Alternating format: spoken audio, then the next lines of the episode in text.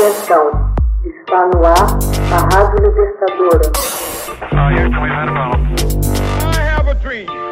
Assim sendo, declaro vaga a presidência da República. Começa agora o Hoje na História de Ópera Mundi. Hoje na história, 19 de maio de 1536, Henrique VIII manda matar Ana Bolena. Em 19 de maio de 1536, o rei da Inglaterra, Henrique III Tudor, não suportando mais as suspeitas de adultério que recaíam sobre sua segunda esposa, Ana Bolena, manda decapitá-la. O rei teria outras quatro esposas, entre elas Catarina Hordwood, que seria também decapitada por infidelidade. A filha de Ana Bolena e de Henrique VIII reinariam assim mesmo em todo o reino da Inglaterra a partir de 1558, com o nome de Elizabeth I. Henrique VIII era o segundo filho de Henrique VII. Nasceu em Greenwich, subúrbio de Londres, em 28 de junho de 1491. A morte de seu irmão Arthur permitiu-lhe ascender ao trono de 1509.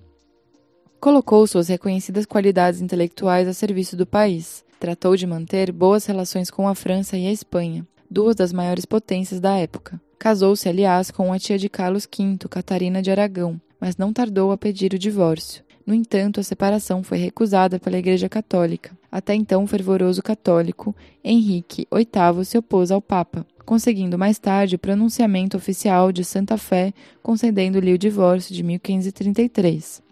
Apaixonado por Ana Bolena, fê-la coroar pouco tempo depois. Em 1441, o rei da Inglaterra adquiriu o status de rei da Irlanda autor do ato de supremacia alguns anos depois. Henrique VIII tentou impor o protestantismo, porém só suscitou revolta por parte dos autóctones. Reprimiu-os confiscando suas terras. Traído por sua quinta esposa, Catharine Howard, o rei mandou decapitá-la em fevereiro de 1542, acusando-a de infiel, como já havia decapitado a Ana Bolena, acusando-a de incesto. Em 1543, Henrique VIII casaria com a protestante Catarina Parr.